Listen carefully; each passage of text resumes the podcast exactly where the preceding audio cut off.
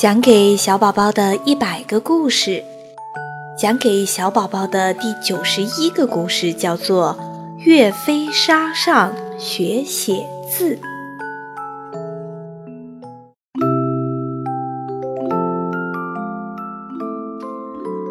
岳飞小时候家里非常穷，到了八岁还没有上学。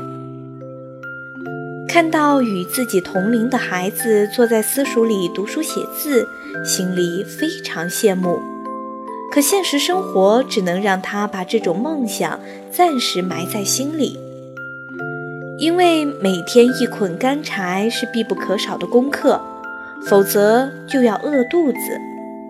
有心的他每次打柴回来，都要在私塾外听听朗朗的读书声。有一次，先生正在讲欧阳修勤学的故事，他竟听得入了迷，忘记了回家，直到母亲寻来。自从听了欧阳修的故事后，他读书的愿望更加强烈了。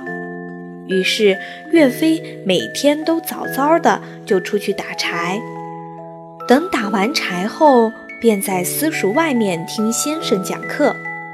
岳飞是个聪明的孩子，他听得又很仔细。这样一来，先生讲的文章，岳飞几乎都背了下来。可只能听先生讲课，却看不见先生写的字。岳飞为此十分苦恼。要是能学会写字，该多好呀！有一天，他对母亲说了自己想学写字的愿望。母亲听了，既高兴又为难。家里穷得连吃饭都困难，哪里有钱买纸和笔呢？这时，岳飞拿起小柳枝，在沙子上比划了起来。您看，这不就是最好的纸和笔吗？岳飞说。母亲高兴地说：“对呀，这真是个好办法，孩子。”你怎么能想到这么好的办法呢？是先生讲的欧阳修的故事提醒了我，因为欧阳修曾用笔杆做笔，在地上练习写字。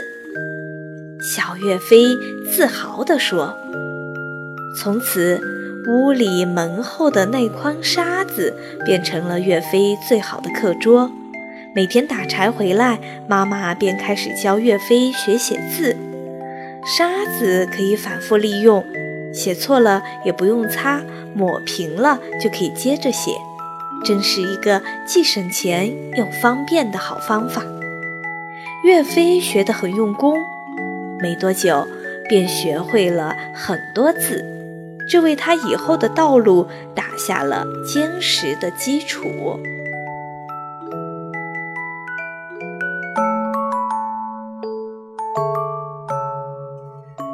岳飞沙上学写字的故事讲完了。岳母刺字说的是岳飞精忠报国的故事。杭州岳王庙就是纪念抗金名将岳飞的。岳飞小的时候啊，家里很穷，念不起书，在学堂外偷听，然后用柳枝在沙地上学写字。跟同样出身贫寒的大文学家欧阳修一样刻苦努力。古代人的文化教育不像现在这样普及，只有家境好的人才能读得起书，一旦中举做官，也就功成名就了。所以啊，出身贫寒的人要成为杰出的人物，是需要付出很大的努力的。岳飞积极克服困难。这种精神是值得亲爱的宝贝你学习的呀。好啦，晚安。